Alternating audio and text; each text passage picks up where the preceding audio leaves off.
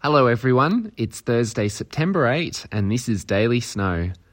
Unfortunately, today is not looking great. It's been raining this morning, and whilst that might ease over the next couple of hours, it's set to come back this afternoon. There is the chance that it will be snow above 1900 metres, but in reality, that's only the very highest areas of Perisher, Charlotte Pass, and Thredbo.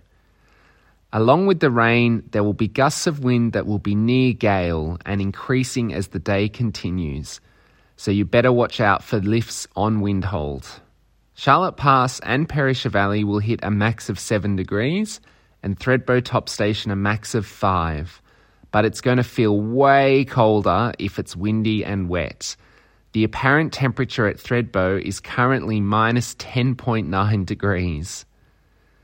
The good news, though, is that all this should turn into a bit of snow in the next few days, hopefully by Saturday, as tomorrow isn't looking much better than today at this stage.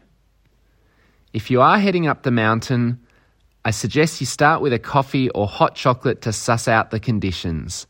The roads to get you there are all fine, but will probably be wet, so be careful. And make sure those chains are in the boot, as sometimes the police do check you've got them on you. Well, I'm sorry to be the bearer of bad news this morning, but I'd much rather say it like it is than try to hype it into something it's not. I'm Anthony Garvin, and this has been Daily Snow for Thursday, September 8.